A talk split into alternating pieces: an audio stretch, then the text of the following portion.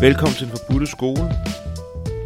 I dagens afsnit, der taler jeg med Niklas Trane. Han er integrativ psykoterapeut, arbejder blandt andet med Internal Family Systems og EMDR, som er en form for traumaterapi, og det er især traumer, som det handler om i dag. Vi kigger på det fra alle mulige forskellige vinkler, fra det mere fysiologiske, som er noget, der måske ikke bliver snakket så meget om her på podcasten, til det arketypiske, det symbolske. Vi snakker om spirituelle aspekter, vi kigger mere udviklingsmæssigt på det. Vi jammer faktisk bare løs om traumer, og Niklas han snakker om traumer som værende tidslommer, som simpelthen er de her hvad skulle vi kalde det, indkapslinger, som der sker under traumet af øh, en del af os selv, som ikke kunne håndtere det, der skete. Som derfor indkapsler sig selv og gemmer sig selv i en tidslomme. Så vi kunne se det som en form for beskytter, at traumet faktisk øh, hjælper os til at, at beskytte en del af os, der ikke var klar til at håndtere det, der på det tidspunkt var uhåndterligt. Og jeg synes, det er en dejlig optimistisk måde at se det på, fordi at, at det giver os også en forståelse af, okay, der er, der er noget, der bliver skåret fra og bliver gemt væk i en tidslomme, men det åbner også muligheden for, at man blandt andet i traumaterapi eller med forskellige måder at arbejde på, kan komme ind igen i den her tidslomme igen, finde dem, og så simpelthen få frisat det der potentiale, der ligger inde i den tidslomme, få frisat den del af sjælen, af personligheden, af os selv, som blev gemt væk dengang, at vi mødte noget, der bare var svært. Niklas, jeg synes, at øh, det var en fornøjelse at snakke med dig, især fordi vi, vi kan fagne bredt, og Niklas han har også læst en hel del Jung og øh, interesserer sig for det øh, spirituelle og det mystiske, samtidig med at han har den her mere øh, fysiologiske forståelse også. Blandt andet så snakker jeg om vagusnaven, og øh, han har også et sjovt grej med, øh, som han bruger i terapien. Jeg tror egentlig ikke, at der er så meget andet, jeg vil sige. Jeg tror, at øh, podcasten ligesom skal have lov til at... Øhm, afsnittet skal have lov til at tale for sig selv. Jeg vil sige, at man kan gå ind på niklastrane.dk. Det er Niklas med K. Lad os sige det på en gang. N-I-K-L-A-S-T-H-R-A-N-E.dk niklastrane.dk Der kan man læse mere om øh, Niklas. Der er også noget om blogindlæg og lidt af hvert, og man kan kontakte ham, hvis man er interesseret i øh, en samtale eller et forløb. Og så vil jeg også gerne lige stå lidt på trummen for øh, noget, som Niklas laver sammen med, med sin kone, Amela, som er et, et træningsforløb i øh, lucid kommunikation. Måske ligger det lidt i, øh, når jeg siger lucid kommunikation, måske har man allerede en fornemmelse af, hvad det er, men det har noget at gøre med at blive mere bevidst i sin samtale og sin måde at kommunikere. For eksempel med sin partner på, hvilket er noget, som øh, kunne være ret brugbart, at man ikke falder ned i alle mulige ubevidste mønstre og måder at kommunikere på, som egentlig bare bunder måske i tidligere traumer, tilknytningsforstyrrelser eller hvad det ellers kan være. Man simpelthen får, får bragt mere bevidsthed ind i sin kommunikation. Så det er noget, øh, man kan gå ind og søge på inde på Facebook. Man kan skrive lucid kommunikation på Facebook, så skulle det gerne komme frem. Ellers så ligger der links ned i, øh, show notes, som jeg jo kalder det. Med det sagt, så vil jeg lige lave lidt røg for den forbudte skole. Gå ind på sociale medier, del, subscribe, følg med, like, kommenter, gør noget derinde, og øhm, gå ind på din podcast app, giv en 5 vurdering, eventuelt en lille, øh, en lille kommentar, den bliver jeg glad for. Og hvis man virkelig er i øh, det gavmilde humør, så kunne man gå ind på patreon.com skråstreg den forbudte skole. Smid en donation, det er virkelig kærkommet.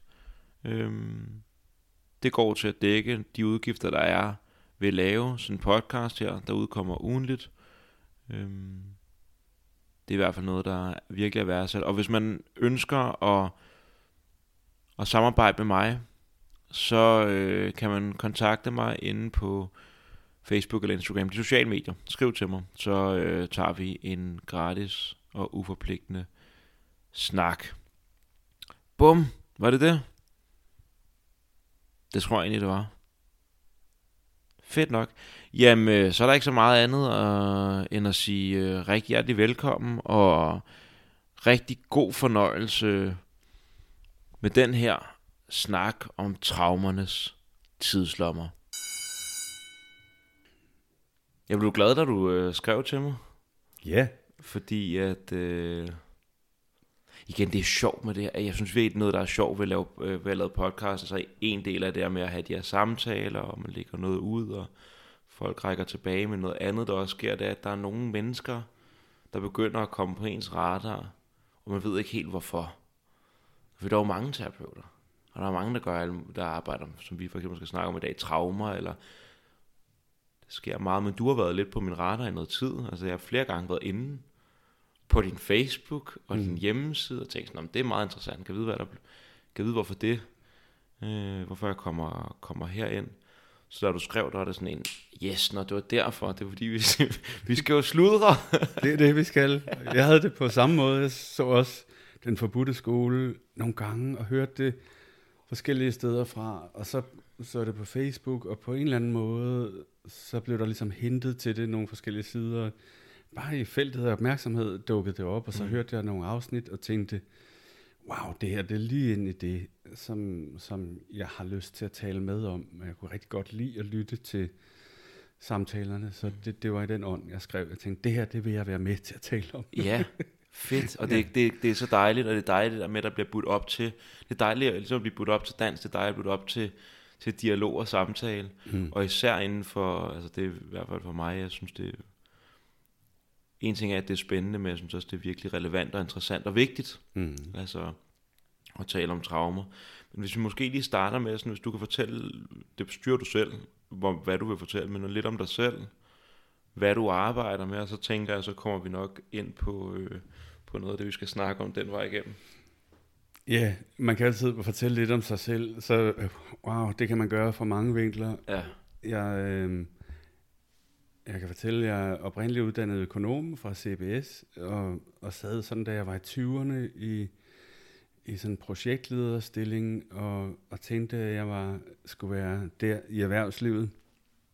Og fik heldigvis, for, tænker jeg, tidligt en meningskrise med det. Mm.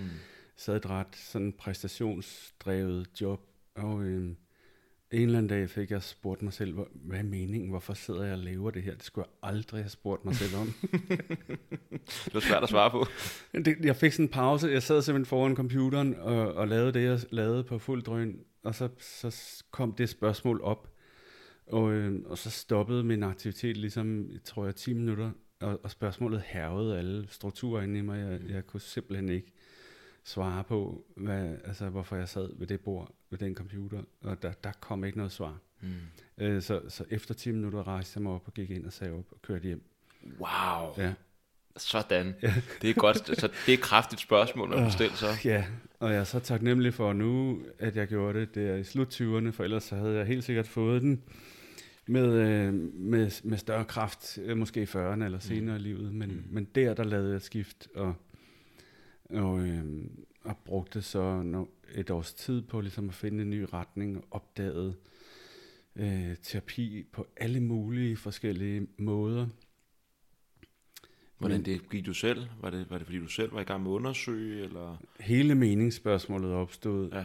Af forskellige, måde, af forskellige veje mødte jeg folk, der interesserede sig for terapi og psykologi. Pludselig var der en, der sagde, ham her Paul McKenna, som laver hypnoseshow i fjernsynet, han kommer til Lyngby. Skal vi ikke tage ind og tage sådan en uddannelse? Og så det var en underlig idé.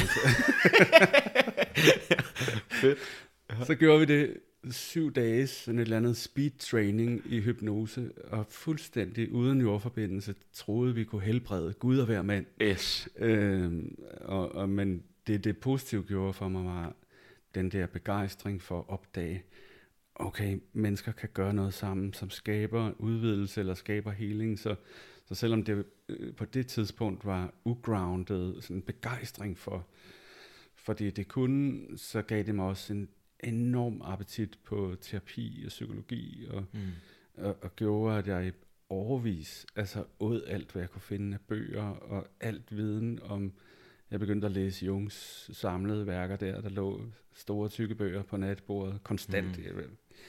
Altså med nedslagslæsning kom jeg igennem alt, hvad jeg kunne finde på biblioteket. Trak bare selvudviklingsbøger ud. Mm. Sulten. Ja, fuldstændig. Og det startede den der terapiuddannelse, så i 2002 var jeg færdig som psykoterapeut, mm. og har arbejdet som terapeut øh, siden. I starten på et institut, hvor jeg senere blev underviser. Jeg har undervist psykoterapeuter i 12, 13, 15 år. Øhm, og har arbejdet altså meget åbent og selvudviklingspræget med terapi, altså på mange niveauer. Mm. Også med rigtig mange mennesker, som har været interesseret i, i udvikling generelt, mm-hmm. øhm, og har, har ligesom gennem min store appetit på forskellige altså psykologiske forståelser, altid været interesseret i at kigge på terapi og bevidsthedsudvikling fra forskellige vinkler eller perspektiver. Så når du siger åben, så er det det netop at kunne kigge fra forskellige perspektiver og vinkler, eller hvad? hvad? Jeg tror, altså åbent er selve ønsket om at lære sig selv at kende som menneske, og forstå, hvad det vil sige at være menneske, og, og tænke, vi mennesker, vi, vi møder de her spørgsmål i livet, hvad, hvad er meningen, hvorfor er jeg her, hvad, hvad skal jeg, hvad, hvordan kan jeg forholde mig til død og til kærlighed og til seksualitet og alle de emner, som ligger tæt på det at være menneske. Det er det, jeg mener med åbent. Mm. Og så for nogle år siden, for 5, 6, 7 år siden, begyndte jeg at interessere mig for det her traumefelt. Og, og så, så det, er, det er mere fokuseret for mig nu. Altså det, det med yes. at begynde at tale om traumer, hele den bølge, der er kommet ind i det, altså har i større grad fået mine øjne op for det lidelse, der, der trækker os mennesker dybest ind i at, at vil altså, altså forstå og frisætte låst bevidsthed på en mm. måde. Ja, og det, det, det er lidelse og, og smerte og den fixering, der ligger i traumer, der på en eller anden måde låser mest altså fri bevidsthed for os mennesker. Mm. Og det blev tydeligt for mig på et tidspunkt, det er det, jeg, det, er det der ligesom er mit fokus nu, at vil arbejde med øh, traumer. Simpelthen ud fra den forståelse, det, det er den vej, at, at man kan frisætte altså enorme, næsten sådan naturreserver af mm. låst, låst bevidsthed, der simpelthen bliver, bliver indfanget af vores traumer. Så, mm. så på den måde har mit arbejde fået et fokus. Okay. Og så er der det meget givet i at, at lave traumefokuseret terapi, at, at det er så taknemmeligt, fordi det, det er så livsbekræftende at se, øh, når, når mennesker pludselig altså får, får større bevægefrihed i livet og, og, og, altså, og kan noget nyt. Eller, altså, mm. det, det er så smukt. Mm. Så, så det er også meget, meget altså, taknemmeligt arbejde. Ja, lige nærmest som om, at det ikke bare er helende for klient eller personen, der går igennem det, men også på den anden side. Ja. ja. Det der samme. Der sker noget rum mellem, mellem personer, ja. når man får lov til også at bevidne den slags ting. Ja. Mm. Så øhm, fra at gå fra sådan lidt mere åben indstilling til måske også bare at møde personen lidt øh, i deres udviklingsproces, og så griber vi det ligesom an, hvor det, hvor det lige skal gribes an, så fik du en eller anden en forståelse af, at der er det sted, hvor hvis man virkelig, hvis ønsket er at frigive bevidsthed eller kapacitet, energi, så giver det faktisk bedst mening bare altså, at, at, at lægge et skarpt fokus på de traumer her. Ja. ja. Mm. Så hvad... Øh, spørgsmålet er lidt, om vi herfra, hvis lige skal, om vi, om vi skal snakke ind i, hvad, det synes jeg faktisk, vi måske skal gøre, hvad er traumer i din forståelse? Hvad, hvad tænker du Hvordan forstår du traumer? Og øh, ja, når du snakker om den her indkapsling, at noget bliver indkapslet, mm. hvad filen taler vi så om? Altså, mm. hvad, hvad er det, der bliver indkapslet, og hvorfor mm. måske? Ja, jeg har meget den forståelse af sindet. At sindet består af, altså sindet er kroppen, og sindet er psyken, mm. og sindet er også vores relationer og vores relateren i, altså fra øjeblik til øjeblik. Så, så sindet er ligesom alt det på én gang. Mm. Og, og på samme måde, så sidder traumer både i kroppen, altså det, traumer har en, et fysiologisk aspekt. Traumer finder sted som kropslige fænomener, mm. og traumet finder også sted som psykiske fænomener, altså som vores indre subjektive liv. Der sker noget altså følelsesmæssigt, når vi er, er traumatiseret, og traumer opstår også og genopstår konstant i vores altså, små afstemninger i kontakten med hinanden. Mm. Og øh, så, så sådan forstår jeg sindet, og, og det der er, det der ligesom er traume, det er, når noget bliver fixeret. Det er egentlig sådan et godt gammeldags psykoanalytisk udtryk, vi kan, være, vi kan have en fixering. Mm. Det er præcis et traume. Mm. Når, når, når vi oplever noget, som er ufordøjeligt og urumligt, altså når vi mennesker gør det, noget der er overvældende, eller noget, som er så sindsoprivende, at vi ikke kan forstå det, mm. at vi ikke kan bunde i det, så er der simpelthen et center inde i hjernen, der hedder hippocampus. Det er sådan en lille søhesteformet øh, center, der sidder inde i midten af hjernen, som hjælper hjernen og sindet med at holde orden på tid og rum. Så, så det hjælper med, at, at der opstår en, et sammenhængende flow af en oplevelse. At, vi, at den på en eller anden måde har en start og en midte og en slutning. Lidt ligesom sådan en gammeldags lysbillede fremviser. Mm, yeah. det, kan, det er kun de ældre, der kender det. Ikke? Men der sidder billederne i rækkefølge. Yeah. Det er det. Hvis man har haft en oplevelse, og den er nogenlunde fordøjet, så, så har den en rækkefølge, så har den starter, en midte og en slutning. Mm. Og det gør, at hukommelsen og, og vores narrative ligesom bevidsthedslag kan, kan fordøje den som noget, der skete engang. Mm. Og, så, og så får så får hele sindet den oplevelse af, nu har jeg lagt den oplevelse bag mig. Mm. Når der sker et traume, så bliver den, altså den funktion i hjernen sat ud af funktion. Det vil sige, at alle billederne bliver klippet op og rodet sammen. Følelser, lydspor, sansninger, lugte, berøringsfornemmelser, tanker, øh, altså aktiveringer i kroppen. Alt bliver ligesom kaotisk, og derfor så bliver det aldrig fordøjet, så det bliver ligesom hængende i, i hele sindet. Det bliver hængende i kroppen, i psyken, i vores måde at relatere på, som, som noget, der hele tiden er der. Og samtidig så prøver og vores opmærksomhed hele tiden at undgå det. Hmm. Så det er ligesom vragrester, der driver rundt i vores bevidsthedsfelt af ufordøjet, altså låst materiale. Så, så med normale oplevelser og erfaringer, der er der en eller anden fornemmelse af, og det kan vi jo alle sammen nok genkende til, at vi kan tage en eller anden given periode af vores liv, hvor det alt har været normalt og godt i en eller anden grad, og så er der en eller anden fornemmelse af sammenhæng, og at mm. vi som følger en sammenhæng, og der er en naturlig flow og forståelse. Hvordan, så, så, så, så hvad er det, der sker i, i øjeblikket, hvor, at der sker noget med os, som vi for eksempel som børn, noget vi ikke rigtig kan fatte endnu, eller som simpelthen er for stort til, at vi kan gave over det.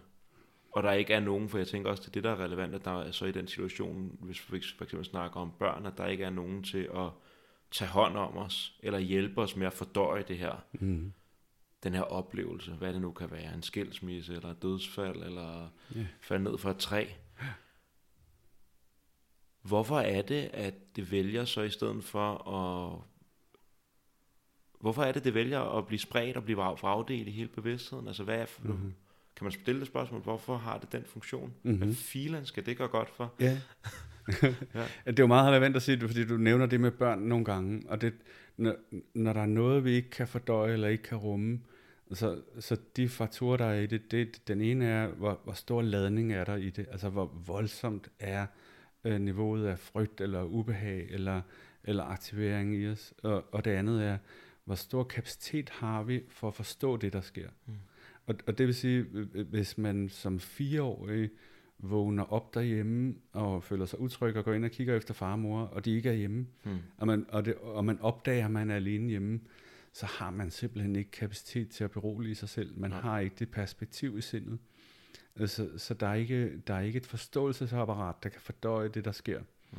Og, og det gør, at, at, altså, at oplevelsen bliver ufordøjelig og, og bliver så oprivende på en måde, at, at den ligesom bliver konserveret, indkapslet, og så bliver den fraspaltet. Det er det, det, det sindet gør med ting, det ikke kan fordøje. Det bliver pakket ind, mm. og så bliver det skudt ud i periferien af opmærksomhedsfeltet, så ligger det og driver rundt derude. Jeg, jeg får også lidt et billede af, fordi jeg er lige i gang med at læse uh, Calshit, mm-hmm. som jeg også sendte til dig, mm-hmm. som er jungianer, men arbejder meget med traumer, hvilket man måske kunne sige, at jungianerne, de, dem, det er ikke været det helt store fokusområde Nej. blandt jungianer, men det gør han, han gør det rigtig godt, og noget af det, som han snakker om, i den bog, der hedder Trauma and the Soul, øh, det er, hvordan at den mekanisme, som du beskriver der, at, at, at noget bliver kapslet ind og så smidt i gemmerne, mm. bliver distribueret ud i sindet. Mm.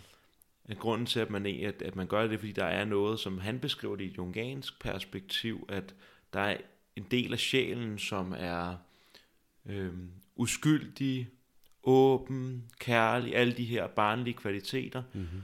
som sindet eller sjælen for alt i verden gerne vil passe på.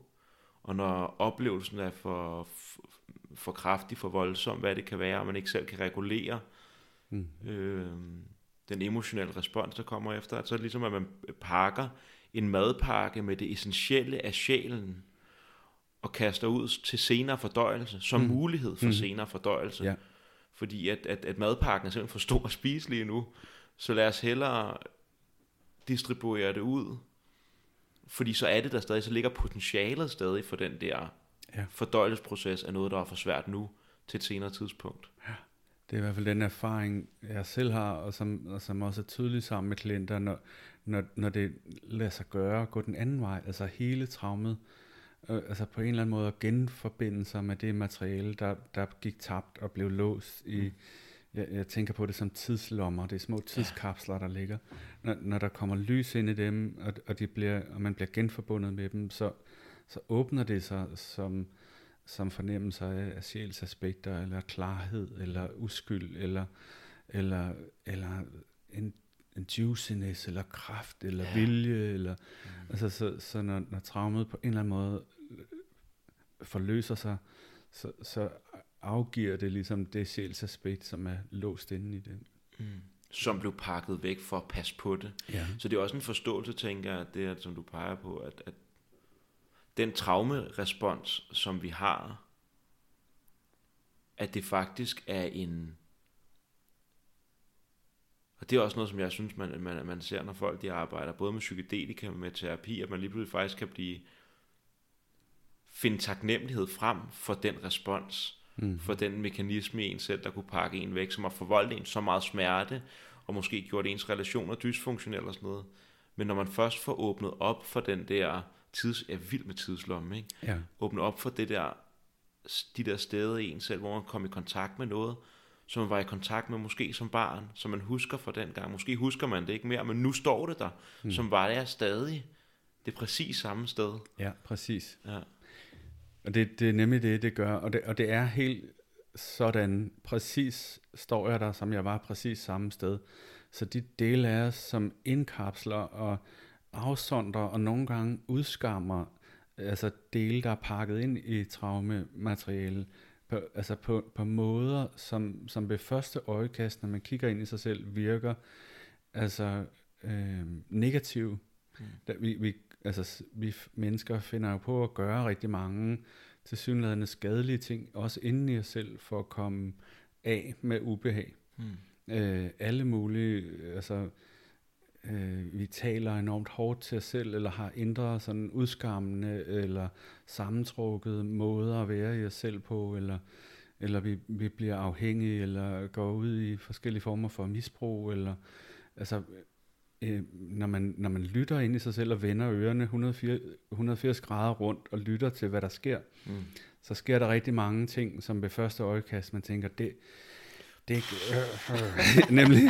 det skal ikke noget af det der. Nej, for, for taler til sig selv på enormt grimme måder, mm. for eksempel, eller, eller udskammende former, eller Altså for, for, at komme, for at lave det nummer, når, når noget smertefuldt kommer for tæt på, så gør vi det for at, at få det væk igen. Mm. Altså, så hvad vil jeg med det? Jo, jo, de dele, der gør det, altså de, de, de aspekter af sindet, har det samme udviklingsniveau, som dengang traumet blev skabt på. Ja. Så, så pludselig opdager man, at det, der ligner en stor truende, udskammende, altså øh, overmagt, i virkeligheden er en skræmt fireårig dreng. Mm. Altså, og, og, og, den, og den del, der, der virkede negativ, altså i virkeligheden havde til hensigt at beskytte en fra noget, der var så sårbart, at, at, at, at den var bange for, at man ikke kunne håndtere at være i kontakt med det. Mm. Og, og, og sindet får simpelthen tillid, når, når det blik kommer på, gud, det er jo, det er jo en, en virkelig, altså nødstedt del af mig, som, som også er i gang med altså, at håndtere mit indre liv på den Mm. måde. Og så opdager man, wow, den del af mig har faktisk ikke opdaget, at jeg er blevet voksen. Ja, ja, ja. Det, det er ligesom, det, det er ligesom de dele, der holder traumet på plads, eller hold, ligesom konserverer traumet ind i den tidskapsel, har ikke fundet ud af, hvem, hvem selvet i virkeligheden er. Altså det er ligesom, de, de, de, de orienterer sig stadig ud fra det udviklingsniveau, som de havde dengang vi blev traumatiseret. Så, så det, er der ikke også en... I det, hvor traumet finder sted... Jeg, jeg læste nemlig lige i den der bog af Kalsje, der beskriver han den her pige, som nærmest bliver advaret af en engel om, at hun ikke skal gå ind i et rum. For hvis hun går ind i det rum der, der, øh, der, skal, hun ikke, der skal hun ikke gå ind. Hun går blive med at gå ind til hendes mor, og moren siger, at bare gå, gå derind, og så, siger, så bliver moren træt af, at pigen bliver ved med at komme tilbage og siger, at der er en engel. Sådan, hvad fanden, hvad snakker du om? Og da de går ind, der ligger far død. Mm. Øh, så det er sådan en, oplevelse af, af en skytsengel. Mm-hmm. Det, der så sker hen over tid med hende pigen, er, at skytsenglen bliver en, en dæmon, eller et aspekt af skytsenglen begynder at, være, at vise sig som en form for en dæmon, der prøver at holde, hvad skal man sige, holde hende lidt i skak, prøver, at du ikke kommer derhen, Ja. og at der bliver ved med at være en fornemmelse af, at sky, skytsenglen, som nu er lidt mere demoniseret, øh, ser på hende, selv da hun er, starter i terapi som nogen 20-årig, som om at hun var fire år gammel og stadig er, ikke kan håndtere, at far er død, Præcis. og det kunne hun ikke klare selv. Ja. Så der er et eller andet i vores... Den der låsen ind omkring traumet, omkring det der, øh, den der tidskapsel, den der indkapsling, den lukker sig så meget sammen om sig selv, sådan så at forandringerne på alle, altså psykens andre forandringer, at man bliver voksen og sådan noget der, det er ligesom, at den information når ikke ind, og det er det, som terapien ligesom skal facilitere, at når ja, okay, det er faktisk et voksen menneske, Mm-hmm. Øh, det er i hvert fald det, som jeg synes, der også er interessant. Nu har jeg været i noget IFS-terapi, og der lavede også en podcast med sine Stenberger, hvor ja. helt fantastisk at opleve, hvordan at, at, at de her dele her, for eksempel sådan de der brandmænd, som prøver at slukke brændene for os hele tiden, at de bare har været så travlt med at slukke branden, så de slet ikke har kigget op og lige set, nå, for, han er fandme 27 år nu. Ja. Det kunne være, at vi kunne uddelegere lidt af arbejdsopgaverne. Ja, ja, det er det. Det er det. Ja. Ja. Det er ret fascinerende. Ja. Så, så det, en anden ting, der er interessant og vigtigt, synes jeg, det er det der med at opdage, jamen, det, det betyder, altså, at, at traumet også, det kropslige aspekt af traumet, traumet sidder i kroppen, Mm. og, og, og, og det, som virkelig er, er centralt og har været et stort sådan vidensudviklingsfelt for traumaterapi, det er forståelsen af nervesystemet og kroppen. Altså, at, at der egentlig, altså gennem, den, gennem hjernens struktur og nervesystemets struktur, så er der ligesom forskellige styresystemer. Man kan tænke på det sådan. Mm. Og det inderste og mest altså grundlæggende styresystem, vi har, øh, det, det er det autonome nervesystem, mm. det, som, som bliver øh, ligesom faciliteret gennem vagusnerven, der løber hele fra, vejen fra vores ansigtsmuskulatur, fra vores læber og ører og kraniestruktur ned igennem halsen og ned igennem hjertet og lungerne og videre ned i tarmene og maven og helt ned i kønnet og endetarmen. Mm. Så, så den, hed, den hedder også den vandrende nerve, fordi den på en måde vandrer gennem hele kroppen og regulerer hele kroppens evne til at finde tryghed. Mm. Og der er forskellige ligesom lag i det, altså, så der er forskellige ligesom lag, der er på forskellige niveauer. Man kan tænke, det, det højeste niveau af, af den højeste opløsning af information, det mest udvidede niveau, det er det, man vil kalde det, det sociale system, vores social engagement system hedder det. Mm. Så når der, når der er rigtig meget tryghed eller relativ afspænding og, og ro i kroppen, så, så får vi enormt meget information ind igennem vores øjne, ind igennem vores ører, og vores stemmebånd bliver åbent, og vi kan aflæse små mikrobevægelser i ansigtet, og det bliver tilfredsstillende at være i kontakt med hinanden. Mm. Fordi det, det er ligesom pixelopløsningen bliver større, og billedet bliver simpelthen klarere, når vi kigger ud af øjnene, og lydene bliver mere, altså musiske, når vi lytter gennem ørerne, fordi der kommer mere og mere information op i det sociale system. Mm. Og det, alt det, den rigdom får vi, når, når kroppen finder en eller anden grundlæggende altså tryghed eller ro eller evne til at læne sig ind i sig selv. Mm. Når vi bliver en lille smule troet, eller der er aktiveret aspekter i, i sindet, så er der noget information, der går fra det system og ned i, ned i kampflugtsystemet, så bliver hjertet øh, en lille smule aktiveret og på lur, så hjerte rytmen bliver en lille smule mere kaotisk og står på spring for at gå til kamp eller flugt. Og der kan være små rester i kroppen af, af ting, der ikke blev forløst, som gør, at der hele tiden sidder sådan en, man vil kalde det en sympatisk aktivering i vores muskler og vores hjerte, så der hele tiden er noget, der, der holder, holder sådan en spændingsniveau mm. kørende. Ikke? Mm. Så der kan være dele af os, der er fanget i traumesituationer, som har den, ligesom, har den ængstelighed eller aggression, der er forbundet med, med at have følt sig troet eller aktiveret på en eller anden måde. Mm. Og det, det, er ligesom, det er ligesom et niveau af en traumerespons, der handler om kamp og flugt. Og så er der et niveau, som vi ikke taler så meget om, øh, i hvert fald ikke i Danmark, øh, som, som er underkastelse. Jeg tænker på engelsk, der hedder frawn, altså, som, som betyder, at, at det er sådan et eller andet sted mellem det følelsesmæssige og det kropslige lag, at det ligger sådan biopsykisk mm. i, i os mennesker, at hvis vi bliver tilpas troet eller bange i en situation, så kan vi underkaste os, som i yderste konsekvens af Stockholm-syndromet, ja. hvor man bliver ven med sine overgriber, og, og, i, og i mindre ligesom kraftige øh, situationer bare er at blive enormt plisende, altid tage den skamfulde position i, i, i ja. Den kender jeg. Ja, vi er ja. mange, ikke? ja. som bliver den smilende og samarbejdende, og, og hele tiden, altså i, i, i, når det kommer til magt og, og, og sådan nogle konfrontationer af forskellige slags, tager den venlige pol. Så, det, så der er sådan forskellige niveauer af underkastelsesrespons som muligt, ligesom software og hardware, der ligger i, i sindet, øh, som også reagerer på utryghed. Mm. Og så er, der, så er der det dybeste niveau, der handler om at punktere, eller fastfryse, eller kollapse, som er hele tarmsystemet, hele fordøjelsessystemet. Så det, så det er alle de forgreninger af vagusnerven, der går ned i bunden af kroppen, de kan lave det, altså at punktere os, eller gøre os livløse, mm. eller spille død eller fryse os fuldstændig til is på en eller anden måde. Og, og det er også en super effektiv beskyttelse mod øh, trusler. Og jeg tænker også, en evolutionært er det noget, man ser ret tit, ikke? Altså med dyr, ikke? der ja. spiller død, når, øh, når løven kommer, så ligger man sig til sidst bare, fordi nervesystemet har allerede fattet, hvad det er, der øh, skal foregå. Ja. Øh, og så bliver det mindre smertefuldt, hvis vi bare... Det er ret fascinerende at se en video af for eksempel antiloper, lige så snart, at der først er fat, løven har dem, så ligesom, og så er de allerede frosset eller punkteret. Ja. Altså simpelthen for at beskytte dem selv.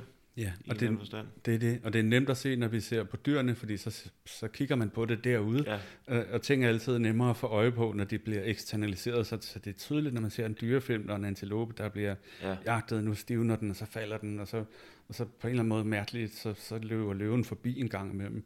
Mm. Men, men ved du hvad, hvis man sidder i natbussen, og pludselig sidder ved siden af en ubehagelig rocker, så sker det samme inde i kroppen. Mm. Altså, hvis, hvis du kunne vende øjnene rundt og kigge, mm. så er der dele af kroppen, der lige pludselig rup, livløsheden går ud af dem, og, og man er kunstigt rolig, mm. øh, selvom andre dele af sindet er, altså er enormt aktiveret, så, så, så sker der noget. Og der er hele tiden dele i os.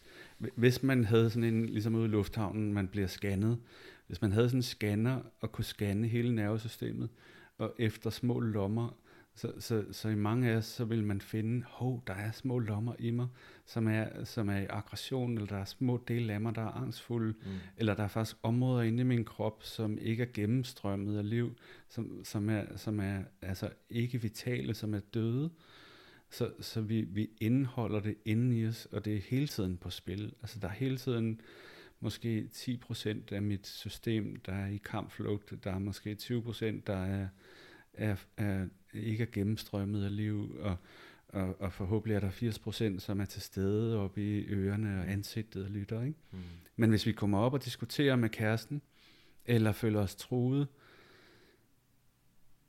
så gør vagusnerven det, at den trækker information væk fra det sociale system, fordi aktiveringen stiger, vi bliver aggressive, eller føler os udfordret, eller, eller bliver bange, eller føler os øh, utrygge på en eller anden måde.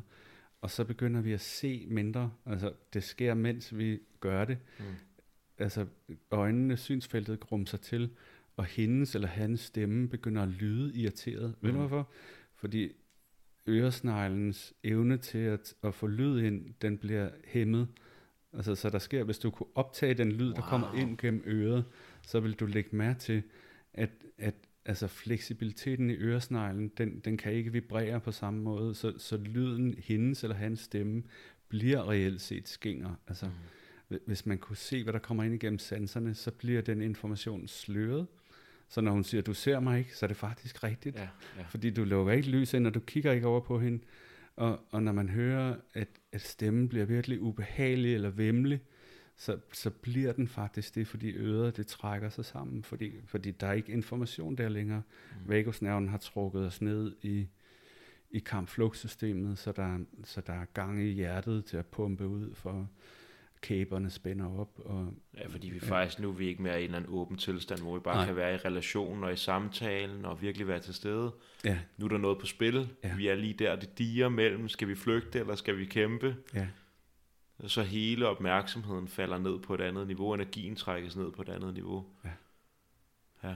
Og det, der er rigtig vigtigt, det er jo, jo altså, eller det, der er fint at forstå i traumestof, er jo, jo mere troede, jo mindre trygge vi føler os, jo mere jo mindre perspektiv har vi, jo mere egocentriske bliver mm. vi. Jo mere handler det om min krops overlevelse, eller altså, så, så, så vores evne til at se tingene i et større perspektiv, den, den bliver indsnævret enormt hurtigt, og mængden af information og kompleksitet, vi kan håndtere, bliver meget mere begrænset. Mm.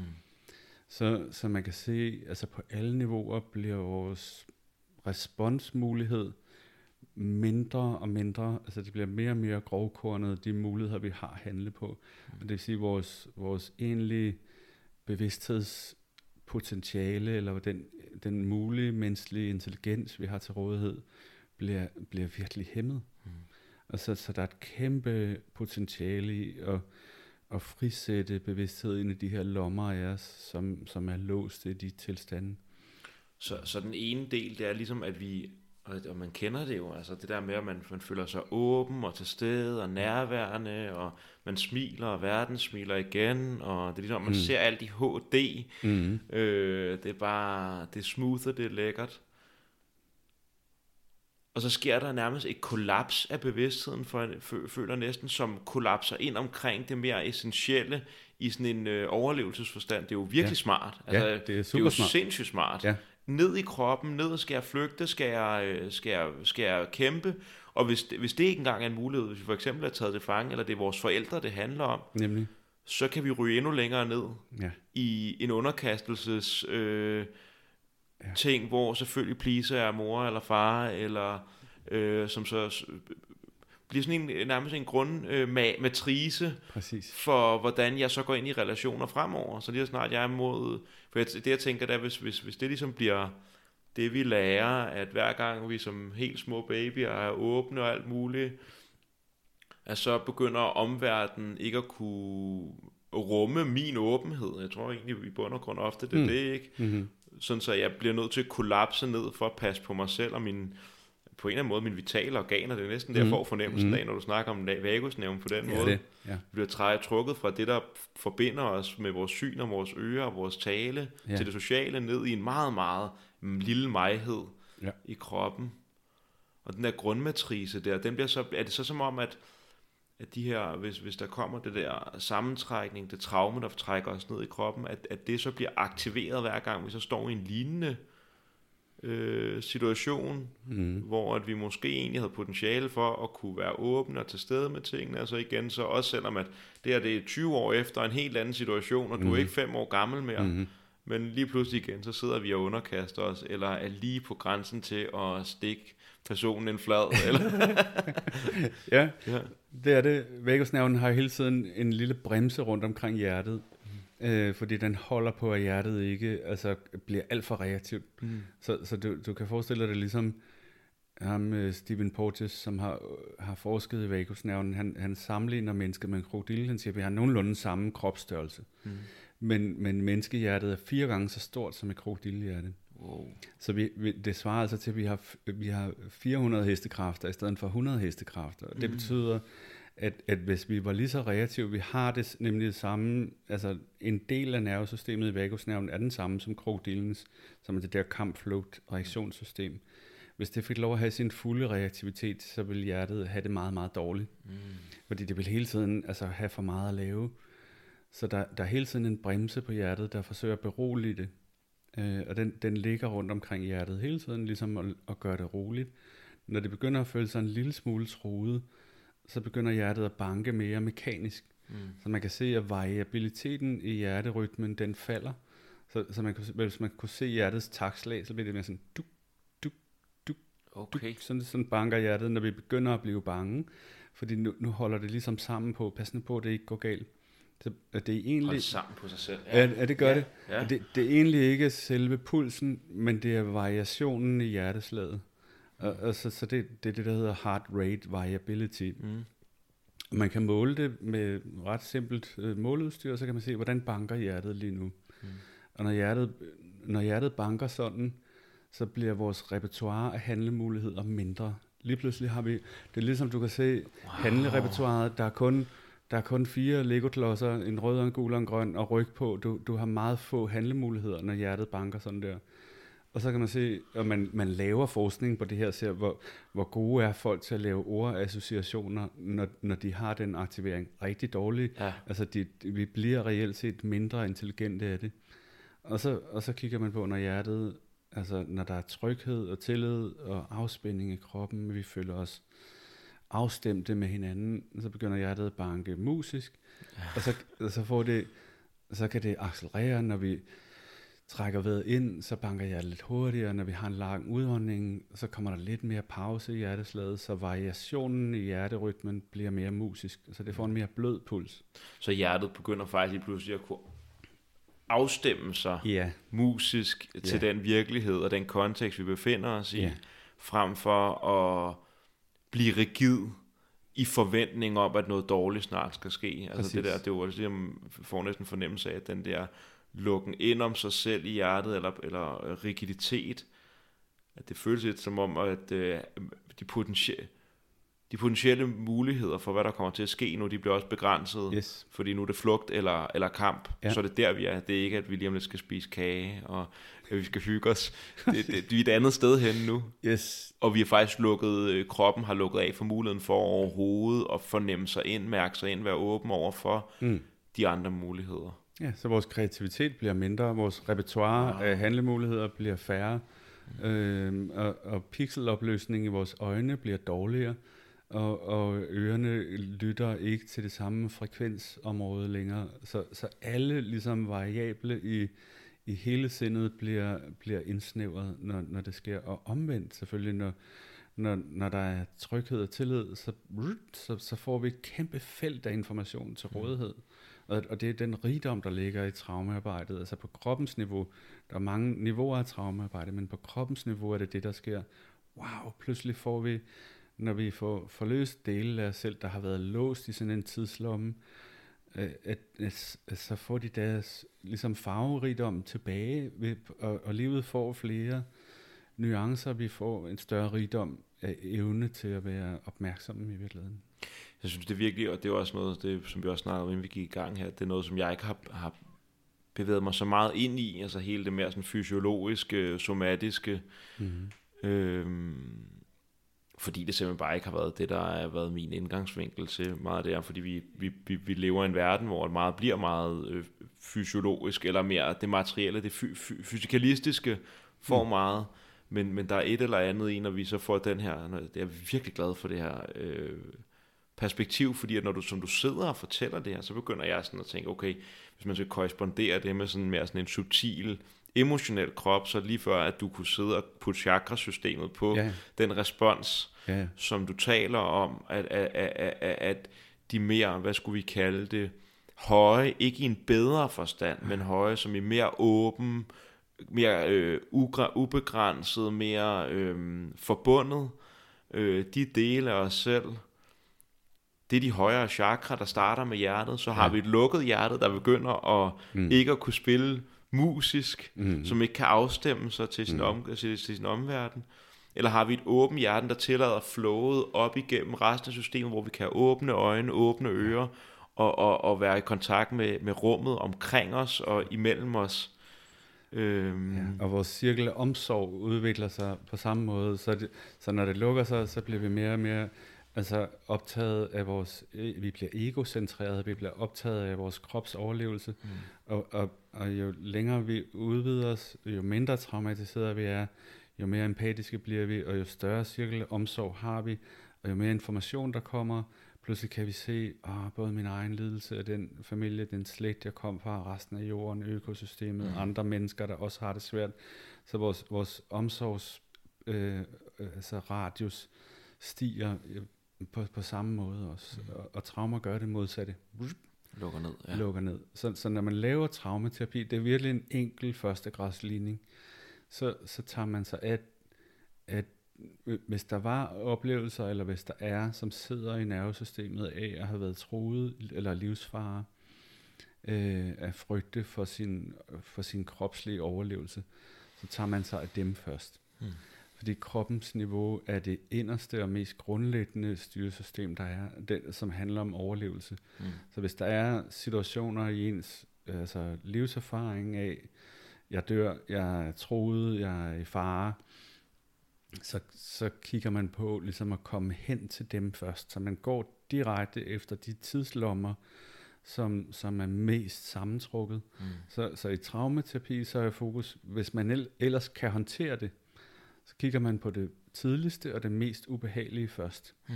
Og, og, og det tidligste og det mest grundlæggende, det er kroppens niveau. Og det næste niveau, det er alt det, der har med tilknytning og det emotionelle niveau at gøre, mm. nemlig altså oplevelser af, jeg, jeg er skyldig, jeg, jeg er forkert, jeg er uelskelig, jeg er, jeg, jeg er et vemmeligt menneske, jeg, jeg, jeg er altså, utilstrækkelig, eller altså alle mulige måder, som vi tager på os for at overleve og være i en familie, Mm. eller mine, mine følelser kommer i anden række, eller alle de måder, vi er nødt til at klippe os til i det relationelle system. Mm. Det er ligesom det næste niveau, så tager man sig af det. Og det vil sige, at man tager det tidligste og det inderste først, og så tager man det lidt senere, og det der er lidt mere i følelseslaget. Mm. Så det, det, man går meget mere målrettet efter at se, hvor henne er der mest sammentrækning eller mest mørke, fordi det er, det er i mørket, der er indkapslet lys på en måde, og det er der, der, der er størst ligesom, frisætningspotentiale af opmærksomhed. Det, det er enormt livgivende for kroppen. Hvis der var en lille aspekt af os, eller en lille lomme i os, som aldrig blev færdig med en situation, hvor den følte sig troet, og, og, det, og det pludselig går op for det væv, altså muskelvæv. Mm. Hey, jeg overlevede. Ja, jeg her stadig. på, på et somatisk plan, Ja. at, der, at det bliver gennemstrømmet af liv, det, det er en kæmpe gave. Mm. Så, så det, det fokus har man når, man, når man kigger den vej, altså med den linse af traumaterapi. Hvis, hvis personen er i stand til det, det vil sige, der er tilpas med overskudsopmærksomhed, til man kan rejse i tid i sig selv. Det er jo det, også de psykedeliske stoffer gør, gør Mm. muligt en gang imellem Mm. pludselig kan man komme ind i de der lommer og se ting, der, der var i bestemte situationer med større klarhed. Men, men hvis man kan det i, altså, uden, uden det psykedeliske stof i det terapeutiske møde, begynder at nærme sig de steder, så, så gør man det, så tager man de mest sammentrukket først. Og s- øhm, jeg får sådan lidt en fornemmelse af, at der også er... Jeg fik, jeg fik sådan, da du sad og snakkede, så fik jeg sådan et billede af en krop, sådan en Mm. sta- statur, Mm-hmm. mm. hvor det meste af det er lyst op. Lidt ligesom hvis man ser sådan et billede af, af Europa om natten, ikke? Så det meste af det er lyst op, og så er der nogle enkelte spots, som er mørke. Jeg ved ikke, om det er skide godt, men billedet, billedet holder på en krop, ikke? Så der er en masse lys, og så er der nogle steder, der er mørke, hvor at livsenergien, livskraften, bevidstheden ikke rigtig kan bevæge sig hen. Ja. Og det, og det kender man, altså man kan lave øvelsen lidt med sig selv, hvis man sætter sig ned og prøver at meditere, og bare prøver at scanne sin krop igennem. Kan, kan jeg egentlig godt komme i kontakt med alle steder i min krop, ude på Mm. og indvendigt? Mm. Kan de fleste af os overhovedet? Jeg kan i hvert fald ikke komme i kontakt med alle steder. Mm. Øhm, men men øhm, der er et eller andet i, at der er, fik sådan et billede af, at den der mørke der, det er en trækken væk af sjælen eller af livskraften, Mm. og noget af det, som den psykedeliske oplevelse, som du nævner, eller terapien kan facilitere, er nærmest, at lyset bliver født ind i mørket igen, Ja. eller at man sådan... Og det, det synes jeg er fascinerende, når man ser folk for eksempel på psykedelika eller i terapi engang, så ligner ja. det fandme en fødsel Ja. af noget ind i kroppen igen. Ja. Ja. At det der, det der væv der, så jeg synes, det er skide... Jeg er her stadig. Ja. Ja. Jeg klarede den faktisk. Og i det øjeblik, der bliver der født bevidsthed ind i området Ja. igen. Og åh, hvad? Jeg kan mærke det. Ja. Jeg kan mærke det sted her. Dit, når dit indre, din indre mærkesans, dit somatiske nærvær, kommer hen til den del, der, der egentlig tror, den er død. Altså, der er en del, der er livløs.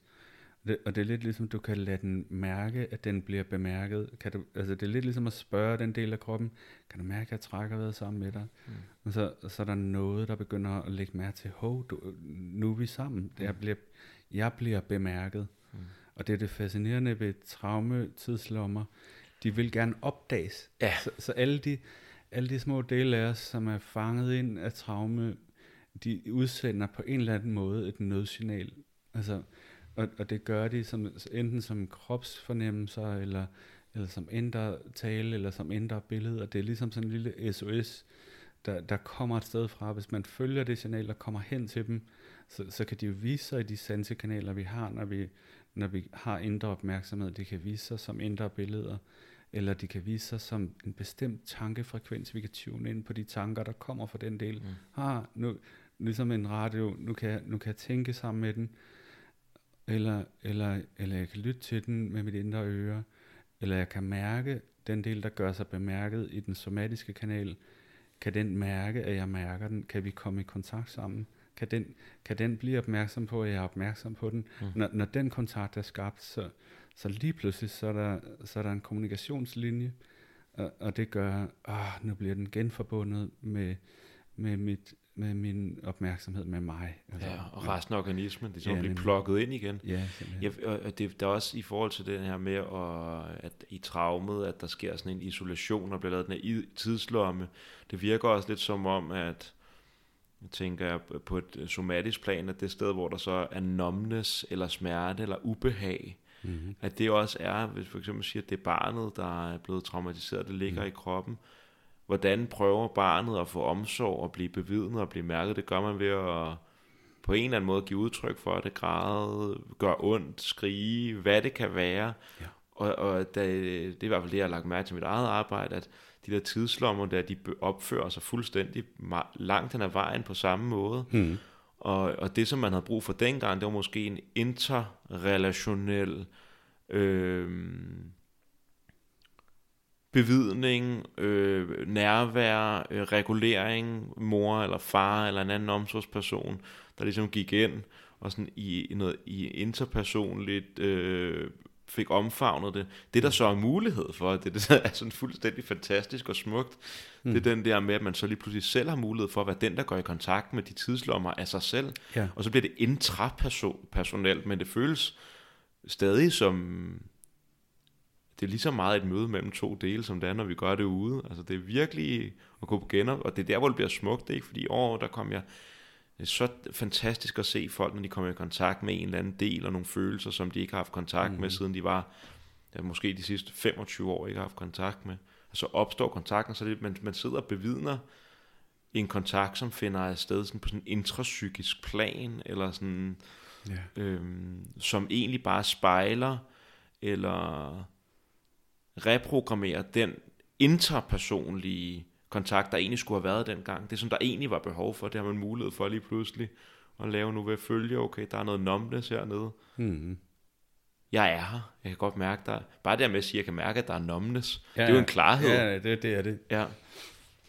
Og, og altså, det der så er kunsten og kræver, øh, altså ninja-træningen, er, ninja-træning. er det nødsignal, der kommer fra, fra de dele, der ikke er blevet mødt. Det, det kommer nogle gange altså på, en, på en meget ufordøjelig måde. Altså, når det kommer ud som passiv aggression, mm. og, og, og i virkeligheden er behovet inde bagved, altså øh, behov for kontakt, så, så, så sindet gør nogle gange, altså nogle, nogle underlige ting, altså nødsignaler, der kommer ud på nogle mærkelige måder. Altså, bare, bare et enkelt eksempel, i, sammen med min kone, i, i nogle gange så blev jeg fanget, øh, hun, når jeg lavede et eller andet, specielt hvis jeg var i gang med et eller andet kreativt, øh, sidde og fordybe mig med en bog, eller med tekst, eller et eller andet, indimellem så kunne hun øh, finde på at stille mig altså mange spørgsmål i, i, i, med et kort interval øh, om, om nogle meget praktiske ting. Sådan, skat, øh, den der tur, vi skal på søndag, øh, har, du, øh, har du afklaret det? Har du skrevet det i kalenderen? Og så, så sidder jeg og kigger lidt mere, og så lidt efter, så, så kunne hun finde på at sige, øh, øh fik du betalt den der regning til elektrikeren? og, og det dumme er jo, hvis man ryger i med begge ben, så siger man, prøv lige at tige stille, jeg sidder lige øh, og koncentrerer mig noget, og så, Mm. og så bum, Mm. uden man ved det, så har man mistet kontakten, så trækker hun sig sammen, Ja. øh, og føler sig ikke mødt, og så videre. Så, så, så de dele af os, der bærer vores behov frem, de gør det nogle gange på en måde, som er sindssygt svær at imødekomme. Mm. Det tog mig ret lang tid at finde ud af, når, når det, fordi jeg bliver, min impuls er at blive irriteret, når hun gør det der. Ikke? Mm. Så, så, så det instinktive lag har lyst til at, at, at ligesom bare få lukket for, for den kanal. Mm. Men, men på en eller anden tidspunkt fandt jeg ud af, at det, det er, når hun er utryg. Altså, når, når, hun er, når hun mangler kontakt, eller der er et eller andet, der har aktiveret hende, så, så vil hun altså, vide alt muligt. Det er for at blive tryg, hun stiller alle de der spørgsmål. Ja, jeg tænkte, hun er ude på at irritere mig. Ikke? Mm. Mm. Ja, ja. Så jeg har lært mig selv, når, når der er overskudsopmærksomhed, meget på det der social engagement system, Mm. så, så får man noget mere information, så kan man kigge om på den anden side, det er ninja-springet, Mm. sige, hey skat, er der et eller andet, du bliver stresset over? Mm. Hurra, ikke også? Øh, så- det, det- men det er jo det, der, der er det, det, både potentialet i det her arbejde, er, når traumer er der, så bliver vi meget mere reaktive, så er det meget mere nærliggende at lave den der med at lukke. Mm. Øh, jeg ved ikke, hvor jeg blev... Øh, jo, det er det der med behovene og nødsignalet, der bliver udsendt. Det kommer nogle gange på nogle måder, eller hvis man kigger ind i sig selv på en del, der er i nød, altså øh, øh og, og forsøger at komme hen til den i et eller andet lag, enten ved mærkesansen eller ved at komme i dialog med den, så får man jo ikke en, altid en særlig, man, det, det indre liv møder ikke en med særlig stor venlighed altid. Og jeg får næsten lyst til at sige, selvfølgelig gør det ikke det. Nej. Fordi erfaring er jo, at øh, der er jo ikke nogen, til? der passer på mig. Nemlig. Og, Ja. øh, jeg, jeg, jeg får lyst til at dele noget om, altså, noget om mig selv, noget, i, i noget af det arbejde, jeg har lavet med mig selv, så jeg fik sagt før, at jeg ikke kan mærke min krop, og det kan jeg mærke, at det passer ikke rigtigt, fordi mm. at jeg har nemlig virkelig fået gennemsøgt meget, og der har været de der steder, som har været ømme eller mm. fjendtlige, rigtig meget fjendskab Ja. over for mig. Og, og noget af det, der kom frem, noget af det, der er øh, dukket op, når jeg har mærket, for eksempel, så har der været en del med solar plexus, der har været omkring halsen, og noget omkring mine hænder, hvor at, øh, når jeg fik kontakt ordentligt, ikke bare hænderne altid, men en bestemt fornemmelse, der sidder i hånden. Ja. En bestemt tidslomme et sted i hånden, Ja, nemlig. der kommer på bestemte tidspunkter. Når jeg fik kontakt til den, så lige pludselig, så øh, det første, der skete, det var måske, at jeg blev angrebet af indre billeder, Ja. øh, blev spist, blev tykket på, stukket i, Ja. voldsomme ting. Som jeg kom igennem det, så fandt jeg ud af, at det er, øh, altså nu kan vi også se, nu er der krig i verden, ikke? at mm. den der med, at vi passer på vores lille tidslomme her, fordi at vores erfaring med dig, Alexander, mm. det er, at du kan ikke håndtere os, og du har lukket os ned hernede i hånden, Ja. så fuck dig, Ja. væk med dig, nu angriber vi. Ja.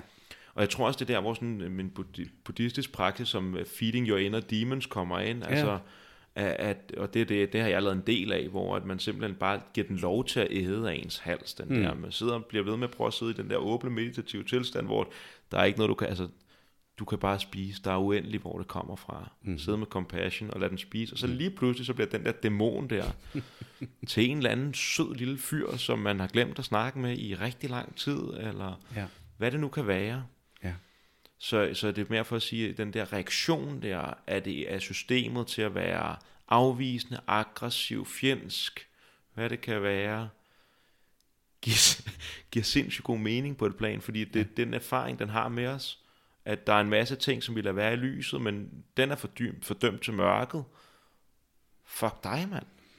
De dele bliver selvkørende. Det er, jo, det er heller ikke for sjovt, det hedder det autonome nervesystem. Nej. Det er fordi, det er selvkørende. Ja. Og, det, og det er det store dele af psyken også. Altså de dele, der, der lever i, i sindets tidslommer, er, er selvkørende på en måde. Og, og hvis de skal have tillid til selvet, det vil sige mig, som er i stand til at forholde mig til alt det indre liv, mig som selvet, hvis jeg skal gøre mig tillidsværdig over for mit indre liv, altså, så det, det er jo noget, man opbygger i relation, så skal jeg kunne vise mig tillidsværdig over for alt det, der, der gør sig bemærket i kroppen, eller, mm. eller i psyken, eller som indre billeder. Altså, og hvordan gør jeg det? Altså, ja, med, med, med hjertelighed, og med, med vågenhed, og med, med interesse, og, altså, og, og feeding your demons, der, der er det, at de dele optræder som, som dæmoner, eller gennem deres billeddannelse, og der er, der er spørgsmålet også, hvad, hvad har du brug for fra mm. mig? Altså det, det, er jo, det er jo selvet, der, der på en eller anden måde rejser sig i forhold til det indre liv, mm. med, med, med et tilbud om at komme i et tillidsforhold. Mm. Det er klart, når, når dele af os ikke har tillid til selvet, så mister vi selvtilliden, og det er faktisk også det, der sker, når vi bliver ramt af traumestof, når, vi, når der ikke er selvtillid, det vil sige, alting indeni kører sit eget race, og dele af os overtager sindet på en måde, jamen, øh, så bliver vi magtesløse. Mm. Og, det, og det er kendetegnet i, i alle traume, når man, når man kigger på noget, øh, altså tager et billede op foran sig og føler, og, og, og sindet reagerer med magtesløshed, det er, det er traume. Mm. Altså, hvis, hvis man ikke ved, hvad kognitionen er i sine traumereaktioner, så, så kan man bare kigge på dem og tænke, jeg er magtesløs, og så, mm.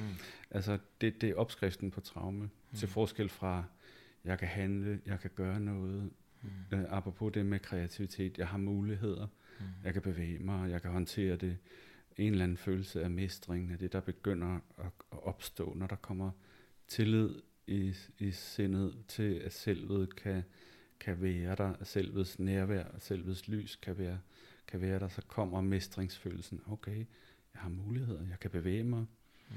mm. jeg kan godt. Ja, og, og øh, i forhold til selvet, så tænker jeg, er det, er det sådan en sådan IFS-forstand, som sådan, mm. er det der, vi snakker selvet? Jeg, jeg snakker selvet både i, i den forstand til dem, der kender til IFS i den forstand, øh, jeg tror også, jeg tænker det større. Jeg tænker det også i jungiansk forstand. Mm. Og, og i det hele taget, så er det store spørgsmål i de fleste visdomstraditioner, hvem er jeg? Mm. Ikke? Og, og, og når, ting er, når ting i sindet løber afsted med os, og, og spænder op, eller bliver selvkørende, bliver autonomen, så må spørgsmålet er være, hvem i mig kan forholde sig til det, der opstår? Mm. Hvem er det? Hvem er jeg, der kan, der kan altså, begynde at komme i relation og få et forhold til alt det indre liv. Og, mm. og det, det er for mig selvet. Så, så selvet er, er selvfølgelig det subjekt, det er mig, som kan forholde sig til, til, til det, alt det, jeg møder mm. i livet, både ude og inde. Mm. Øhm, Ja. Men, men, men selvet gør sig jo også bemærket på andre måder, for det, det er som om, at selvet også har for eksempel et kendskab til vores menneskelige potentiale. Selvet kender vores potentiale, før vi selv gør det. Og, og, og derfor, når vi for eksempel har et arbejde, som, vi, som er, ikke er værdigt for os, eller som ikke giver os mulighed for at udfolde vores potentiale, så opstår der eksistentiel skyld. Mm. Eller vi bor i et, et forhold, hvor vi, hvor vi gemmer os, og, og hvor vi bliver forplisende, eller, eller, eller så, hvor vi altså ikke udfolder os. Så, så, så får vi også en følelse af at, at spille liv på en måde. Mm. Og, og så selvet kender til vores helhed hele tiden. Mm. Og, og derfor gør selvet sig også bemærket i os, når, når vi er på afveje. Det er som om selvet er lidt ligesom en, en GPS, der fortæller os, der er en vej hen imod en større integration, og den går herhen. Der, det, det er jo mere analogt med jungiansk ja. individuationsbegrebet, at, mm. at, at livet hele tiden præsenterer mig både det indre og det ydre for, for den information, der, der kan sørge for, at jeg åbner mig i mit, i mit fulde potentiale. Ja, som går mod helhed. Og så Ja. den her IFS-forstand, som, og det er sådan noget af det, jeg synes, der er fascinerende ved IFS, det er, at den har virkelig fået integreret noget af de mere østlige forståelser af, Ja. af selvet, eller bevidsthed, som værende et rumligt, nysgerrigt, kærligt rum, som faktisk er fuldstændig urørligt, grundlæggende urørligt, Ja. af for eksempel af dæmonen, som jeg var i kontakt med. Og, øhm, og, og grund til, at jeg synes faktisk, at det er virkelig fedt, at du laver den der, at du også har den jungianske, fordi det, der er så interessant ved den, det selv i et IFS-forstand, det er, at det virkelig skaber et rum for at integrere de dele, som vi fra et mindre perspektiv, et lidt mere mig-perspektiv, overhovedet kan gå i kommunikation med, hvor vi ikke kan handle. Ja. At den er heroppe, den vil faktisk rigtig gerne, altså, når har du brug for, du vil gerne drikke noget blod her til at starte med. Jamen super, det skal du have lov til. Det skal du have lov til. Det var min dæmon, der ville det. Ja, ja, Den ja, ville drikke blod. ja, ja, Og til sidst så var det ikke blod mere. Så var det livskraft. ja, Og så, så ændrer det sig, ikke? Mm. Og den bliver mere og mindre og mindre, mindre grisk. Men fra et lille anlægssted, der er det da meget ubehageligt, at du skal drikke mit blod. mm, Men fra sådan et, et selvsted, så fuldstændig ubegrænset, kærlig. Ja tak, selvfølgelig skal du have lov til det, fordi jeg som selvet er også integreret, eller selvet, ikke som i sådan en kognitiv tanke, jeg har også brug for dig, mm, men mere, den, den, den søger, at den her del også kan få lov til at eksistere med ind i organismen, mm, fordi det er det, som i Jungians forstand tænker, at Mm. selvet netop vil have mm, helhed, Ja. at skyggerne, alt mørket, også bliver oplyst, ikke? ja, Så der er det der citat der med Jung, hvor han siger, at øh, hvis du tror, du kan blive oplyst ved at forestille dig mm. øh, billeder af lys, altså, så er du gal på den. Det gælder om at gøre det ubevidste bevidst, altså gøre skyggerne bevidste, gøre mørket lyst. Det der kort der, som jeg fik lige før over kroppen, billedet af Ja. alle prikkerne med, med lys, og så mørke, de mørke områder. Det er lige præcis det, det handler om. At få bragt bevidsthed til de områder. Og på vejen dertil, der handler det så en gang imellem om, at vi bliver nødt til at lave nogle handler, eller, eller ikke handler, men, men, men give, give forhandlinger. forhandlinger. Mm. Ja, gå i relation til. Ja. Ja. ja. Det er ikke noget, vi sådan kan pådute. Sådan der, nu skal du være bevidst. Nej, nej. Så hvorfor er det lige, at vi ikke er bevidst hernede lige nu? Ja.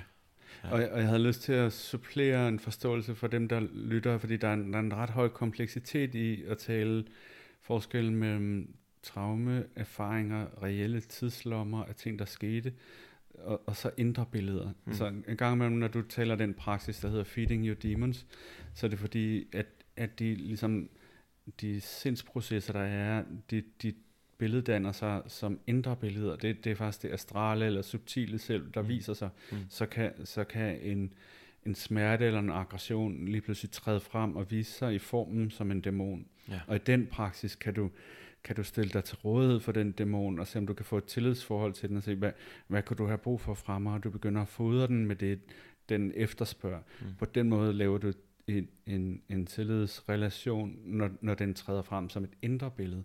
Mm. Der er en anden rigtig, rigtig vigtig skældning er, når det er et ydre billede. Når, når, når der er sket noget traumatiserende, og du fremkalder, okay, når, kroppen har den her oplevelse af at føle sig død, hvad, hvilken erfaring bliver du bragt hen til? Hvilke, hvad er det mest ubehagelige minde, der kommer til dig, og du kigger ud gennem dine øjne på de ydre billeder, du bladrer i fotoalbummet i din hukommelse, eller lad et billede komme. Hvad kigger du på, eller hvad hører du, som passer sammen med det her kropslige ubehag? Så har, så har traumeforløsningen brug for, det, for noget helt andet. Mm. Så, så har den brug for at blive ved med at kigge på det, som var, altså som, som sindet ikke kunne holde ud at kigge på. Altså at smage på det, man ikke kunne holde ud at smage på, og mærke på det, man ikke kunne holde ud at mærke. Så bliver du kaldt frem i den ydre sansning af en situation, som blev trukket sammen og lukket, fordi den var urummelig. Uh, altså, og der er det en anden praksis, fordi der er brug for at gå til kamp. Fordi der var dele af nervesystemet, der fik den automatiske besked, at de var magtesløse. Mm. Og derfor er der dele af kroppen, der er låst altså, og hæmmet på en måde, eller der er spændinger i kroppen, der holder sammen på vores impuls til at slås, Mm. for, fordi de tænker, det er for farligt at slås. Mm. Og, og de steder har man brug for, ikke for at fodre dem, dæmonen, for der er det der er Ja. den virkelige situation, ikke også? Mm. Der, der har man ud over bevidning, altså ud over at der kommer lys ind, lyset bliver tændt, at man kigger på billederne for hjælp til det af, i processen, den terapeutiske proces, så har man brug for at få genoprejsning. Mm. Man har brug for på en eller anden måde at køre filmen af, at, at sige det, man havde brug for at sige, for at Ja. konfrontere den person, eller nogle gange at pande vedkommende en ordentlig en, altså hvis, hvis det var det, der var den, den korrekte respons Ja. på situationen, mm. eller, øh, altså, eller hvad som helst. Så der i traumaterapi, der tillader man sindet og kroppen at begynde at gøre de bevægelser og lave de billeder, der, der overhovedet er brug for, for at kunne konfrontere det, den situation, man stod i. Hmm. Altså, så når det handler om de konkrete billeder, så er der i mindre grad brug for at fodre dem, men så er der også brug for at vidne dem Mm. og konfrontere dem. Det er faktisk øh, den måde, for de dele af selvet, som blev låst og hæmmet og magtesløse tillid til selvet, fordi de får kørekort igen Mm. til at gøre det, som, som man ikke kunne. Og en gang imellem, hvis det er meget unge dele, så får de også opbakning til en forståelse. Altså, der er også brug for en gang imellem at forstå, det var dig, der var barnet, det var ikke din skyld. Altså, mm. børn er per definition uskyldige, der børn har, men i børns hjerte har, de, har vi så nemt ved at, at tage noget på os og bære noget. Så en gang imellem har barnet brug for faktisk vores mere udviklede øh, kognition og stemme til at få tilladelse til, det her det er okay, det, det er mor eller far, der skal bære det her. Det, Mm. det var det, er det, det var forkert. Altså, Mm. det af os har brug for at høre det klokkeklart. Mm.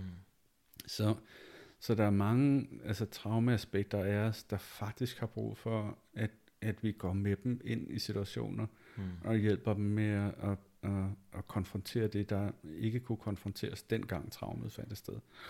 Pludselig får de tillid til selvet, og så, og så er der en mulighed for at tage dem ud af, af den tilstand. En del var fanget i den skolegård, hvor et eller andet foregik.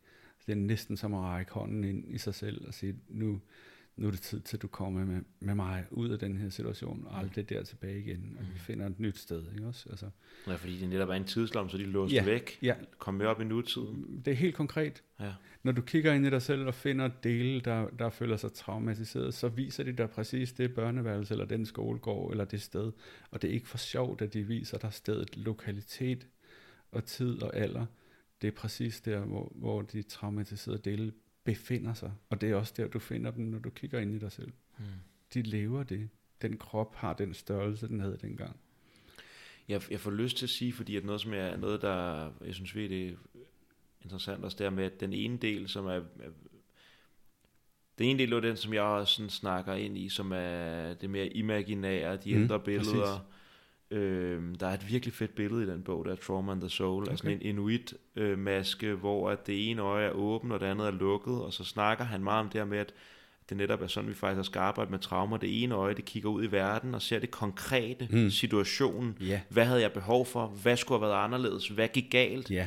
Og det andet øje, det lukker og ser sjælens virkelighed og sjælens respons på, Ja. som vi kunne kalde for det mere imaginære. At Præcis. nu har jeg en dæmon i mig selv.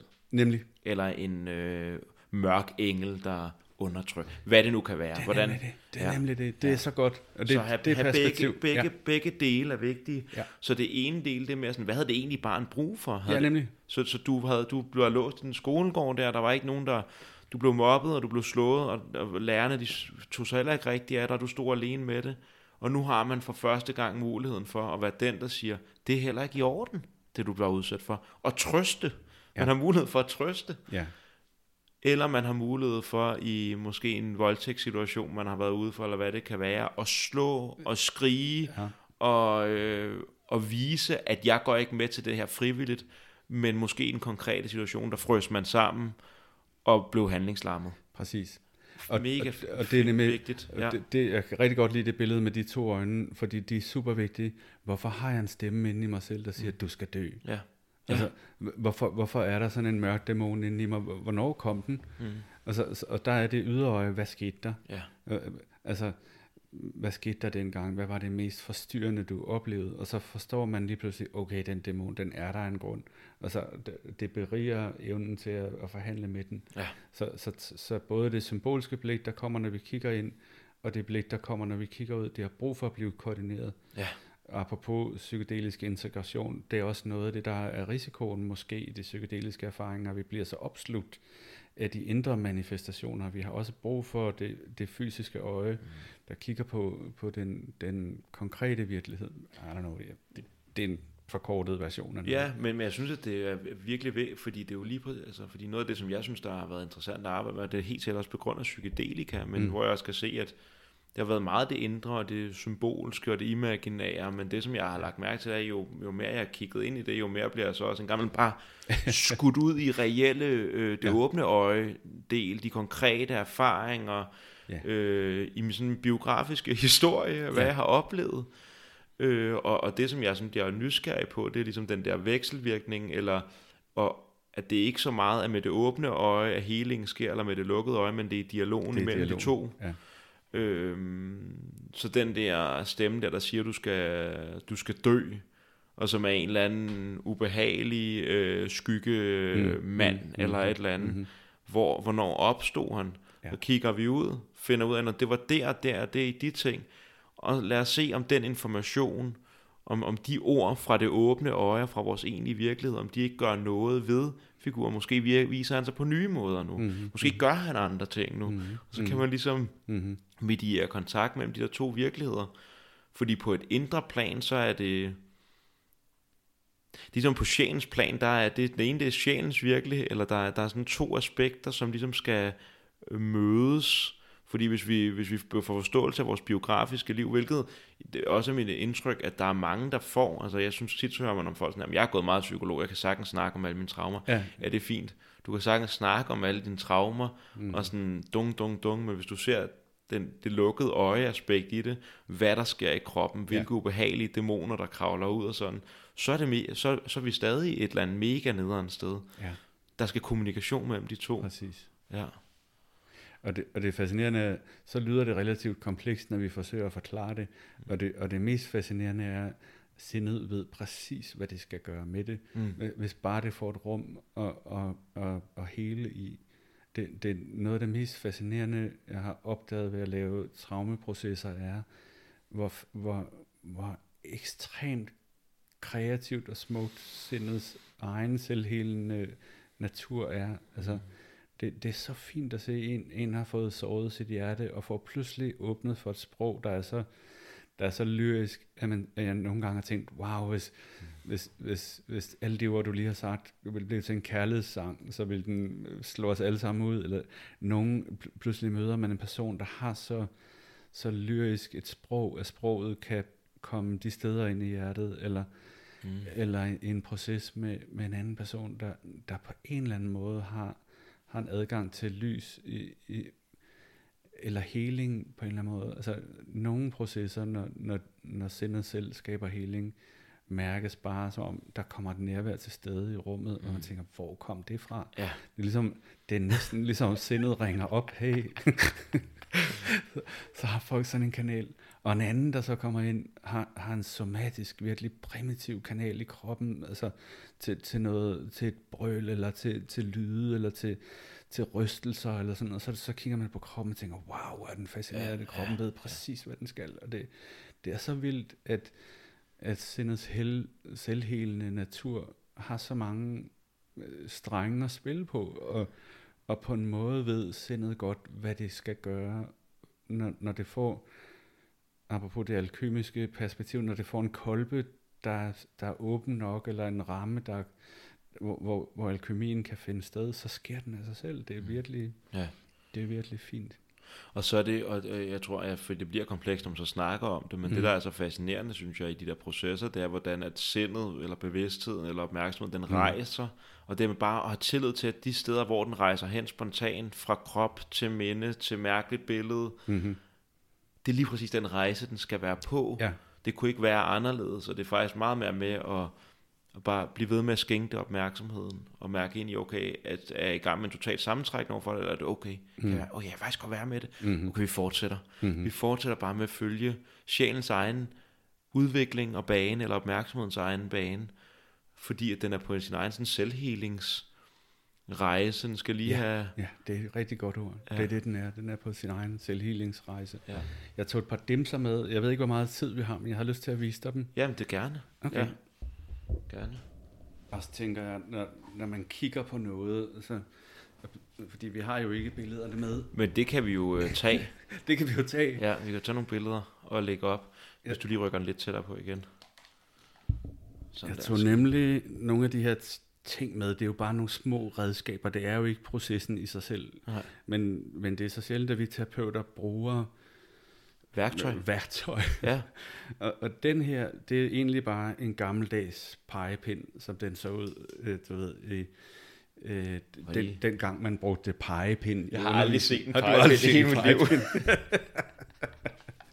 Hvis man kommer fra en generation, hvor der findes pegepinde, der, der, yes. så ved jeg, ja, men øh, den kan bruges til det, vi taler om, fordi, fordi den traumaterapeut, der hedder David Grant, har fundet ud af, at, at hvor vi kigger hen, altså vores synsretning på øjnene, afgør for, hvad vi kan få kontakt med i vores indre liv. Mm. Så, så hvis man leder efter, hvad sker der der i min hals, når den trækker sammen, eller i min hånd, så vil man kunne kigge i sit synsfelt, og så se, okay, hvis du vil i kontakt med det, der sker i hånden, er det mere herude i højre side, at du skal kigge, eller er det mere inde i midten, eller hvis du følger mm. øjnene ud. Og så kan man begynde at aflæse på kroppen, hvor hen skal øjnene gå hen for at besøge den der tidslomme. Og så kan man simpelthen have ligesom et punkt i rummet, så vil man holde det punkt og sige, okay, se om du går derover. Og lige i det punkt, så kan man kontakte den del af, af, af det somatiske, for eksempel af det kropslige.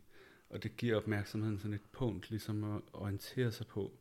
Og det, det er et eksempel på, hvad, hvad, hvordan kan man hjælpe opmærksomheden med at besøge nogle steder, som, den, altså, som ellers løber om hjørner med os. Altså, så det, løber om hjørner med os. det, det, ja, det, det, det er selvkørende dele af sindet gør. Ikke? Øh, jeg får sådan lidt, at det noget, som man tit oplever i terapi, det er jo, at så sidder man og snakker med et eller andet, og så sidder klienten og kigger ja. meget, meget målrettet et eller andet sted ja. op, så hvad er der deroppe? Ja. Er, det, er det det? Så vi ja. sidder og snakker om noget, der sker noget, måske noget ubehageligt, eller noget rart i kroppen, og så lige pludselig så, bang, så er øjnene bare fixeret øh, mm-hmm. et eller andet sted nede i gulvet. Ja. Eller, eller, eller, eller, eller blikket har, det, det har ikke fundet et godt dansk ord for det, et gazing. Mm. Det, det er ligesom, det, fordi det er jo netop ikke at stige. Det, det er nærmest sådan et defokuseret, man forsvinder ud i et bestemt synsområde, men, men, men jeg er opmærksom på at gøre det lige der, og der henter jeg nogle bestemte erindringer ind. Så faktisk lige her har jeg et punkt, hvor jeg, hvor jeg defokuserer og kigger ud, og, og når mit blik går derhen, så, så det er næsten ligesom en radiokanal, så stiller jeg ind på den radiostation, hvor den erfaring bor. Mm. Mm. Og når, lige snart jeg har fundet det, så har jeg på en måde et sted, hvor jeg kan, hvor jeg kan hente information om, hvad der skete. Så, så det er et sted ligesom at, at besøge en tidslomme. Ja, ja for det var det godt, du lige bringer det gazing ind, for det er netop ikke en stier, det er mere en åben op og sådan ja. en øh, ja, åben, åben fokus, panoramisk blik. Meget interessant, det ja. vi snakkede med øjnene før, ikke også? Fordi det, der gør øjnene præcis det. De kigger til synligheden ud i luften, men de kigger samtidig ind. Det er virkelig, ja. og så derfor man kontakt med en kanal i sindet. Den her med pegepinden gør noget lidt andet. Okay. Øh, fordi den, den er mindre åbnende på den måde, den finder mere et, et fokus. Og den er, altså, det er, hvis du har for eksempel en, en fysisk ligesom anker til, hvad det er, du kigger på, så vil du meget fysisk kunne se, hvor, hvorhen kontakter er det i kroppen. Så, Ja, altså jeg, jeg, kan mærke, jeg kan mærke bare, at du sidder og ja, ja. flytter den, når jeg kigger den, så kan jeg mærke, at der skal ting i kroppen, ja, så det er med at prøve vi, at afstemme. Så man finder selvfølgelig en ramme, hvad er det, vi, hvad er det, vi vil undersøge lige nu, ja. hvordan manifesterer det sig i kroppen, hvor skal du kigge hen for at besøge det? Lige snart vi har den ramme, så, så, så vil vi kunne lave en proces med den, med den form. Wow. Så, vildt nok. Ja, så det er vildt nok. Der er en hel opdagelsesrejse. Det er jo transportmiddel, ligesom andre måder at gå på opdagelse, ligesom frie associationer eller ja. andre terapeutiske praksiser kan transportere en proces et sted hen, så kan den bare det at have et punkt at orientere sig efter. Ja, bare simpelthen bare bruge øjnene. Men det mm-hmm. taler også ind i det, som du, vi faktisk startede med at snakke om, hvordan det bare er et stort, komplekst, mm-hmm. forbundet system. Ja. Så hvis vi skal have kontakt med noget i kroppen, eller noget i vores biografiske historie, eller sådan noget, så kunne, kunne det måske være, at det ville være dejligt nemt i gåseøjen at sige, er der et sted i vores synsfelt, der direkte forbinder os til de dele Nemlig. af vores psykiske, sådan, eller vores sinds komplekse landskab, kan vi, kan vi ligesom, det er jo næsten portalen, kan jeg kigge der, og så blive portaleret, whoops, lige ind i solar plexus. Ja. ja. Wow. Så det handler, en del af traumaterapi handler om at hjælpe opmærksomheden med at besøge de steder, hvor den, hvor den næsten ikke kan holde ud at være. Fordi det er de steder, den har forladt. Også, så, så den her dims vil jeg også lige vise. Jeg tog dem med, fordi jeg tænkte, det, det er altid interessant i en samtale, når man kan kigge på noget, så Ja. har vi noget fysisk. Yes. Det, er ligesom, det, det, det, det er ligesom noget, vi kan tage udgangspunkt i. Men, men den her, det ligner sådan noget 80'er teknologi. Ja, det jeg skulle til at sige det. det ser dejligt old school ud, det der. Sådan, sådan her så et apparat ud i Et 80'erne, apparat. Da, da jeg var dreng. Ja. Skide godt. Det er altså bare en lille plastikkasse, og så er der to, så er der to ligesom øh, 3 gange 2 cm sådan plastik håndtag i den her. Og det, og det eneste den her gør, den laver sådan en lille snurrefornemmelse, når man tænder den. Måske kan man svagt høre det. Højre Ja, til det venstre. kan man godt. Den går sådan fra højre til venstre, så snurrer den i højre hånd, snurrer den i venstre hånd, højre hånd, venstre hånd, højre hånd, venstre hånd. Ja. Så den, den, den kalder egentlig bare opmærksomhed fra højre til venstre, hele tiden sådan en skiftende bevægelse. Ah. Og det betyder, nu gør den her det, nu gør den her det somatisk i mærkesansen, men man vil også kunne gøre det med fingrene, have dem foran øjnene og sige, følg mine fingre og gå fra højre til venstre, så, så gør man det i den visuelle sans. Ligesom skifter opmærksomheden fra højre til venstre side. Mm. På en eller anden besynderlig måde ser det ud til at aktivere netværk i højre hjernehalvdel og i venstre halvdel hjernehalvdel og begynde at koordinere informationen mellem dem. Og samtidig så beskatter det også opmærksomheden en lille smule. Hvis øjnene skal køre fra højre til venstre, ja, så, så, så er der mindre opmærksomhed til overs til at gøre noget andet. Ikke også? Mm. eller mærke her i den her snurre fornemmelse. Men når opmærksomheden får den stimulation, så kan den, det har man altså fundet ud af tusindvis af, af mennesker, der arbejder med de metoder, så får opmærksomheden lov til at besøge steder, hvor den virkelig altså hvor, det, hvor der er meget høj grad af ubehag. Og det vil sige, hvis jeg har oplevelser, som, som er så ubehagelige at besøge, at, at jeg næsten ikke kan få lov at kigge på dem, så, så får man hjælp af, af, af nogle af de her stimulationsmetoder Mm til, til at besøge det længere tid. Det, det er egentlig lidt ligesom, du fortynder lyset, så får du lov at kigge ind gennem et lille kighul på det, der skete, og så, og så bliver det udholdeligt igen, eller du får lov at mærke lidt mere af det, som er rigtig ubehageligt at mærke, og så bliver det udholdeligt at blive der længere tid. Og det, og det er der, det fascinerende sker, fordi lige så snart der er, lige så snart der er lys ind et sted, som der ikke plejer at komme lys, og lyset bliver ved med at være der, så begynder der at ske en alkymisk proces, så begynder tingene at, så begynder sindets selvhelbredende natur at folde sig ud. Og det er præcis som du sagde før, så sker der en healingsrejse, så forbinder det punkt sig med det punkt, Mm. og egentlig kan man bare indimellem spørge, hvad, hvad sker der nu? Hvad er det næste, du bliver opmærksom på? Hvor går du hen nu? Hvad- Hvad bliver du nu opmærksom på? Og så skifter den selv, så kobler den associationer, billeder og kropsfornemmelser sammen. Lige pludselig at det, der før var indkapslet og kaotisk sendt ud i alle områder af sindet, lige pludselig er det blevet forbundet igen, Mm. eller billederne er blevet hele, eller det blevet til et forløb, og så får kroppen og sindet den information, ah, nu, nu, nu har jeg set det, og nu har jeg forstået det, og, og, og, og tingene er færdige, og så kommer den oplevelse, nu kan jeg lægge det bag mig. Mm. Altså, og, og kroppen og, og, og det visuelle system får helt fysisk den oplevelse, nu er det noget, der skete engang. Så, Mm. ah, så slipper det. Ja, og, og den der ånde ud, Præcis. Ja. Ja, det er fascinerende, hvordan at man... Øh, det er fascinerende, hvordan at det lige før, man ikke skal lave noget som helst en gang imellem som terapeut. Mm. Altså, at det faktisk bare er at følge Ja. rundt processen, og at det bare sker af sig selv. Og det Ja. er sådan helt absurd. Og det der redskaber, jeg fik sådan lidt en fornemmelse af, at, at det som det måske gør, jeg ved ikke om det var, altså at hvis vi kan finde et fokuspunkt, som er lige præcis kraftigt nok til, at vi har noget at fokusere på, men ikke kraftigt nok til, at vores opmærksomhed ryger derhen. Ja. At så kan vores fokuserede opmærksomhed ligesom være der, og så øh, er det ligesom monkey mind, ligesom en åndedrætsmeditation, mm-hmm. der har noget at forholde sig til, og så vores sådan lidt mere brede og åbne opmærksomhed, bevidsthed, kan ligesom give lov til nu at lade noget af det, som du siger, der var ubehageligt, glide ind i bevidstheden. Ja.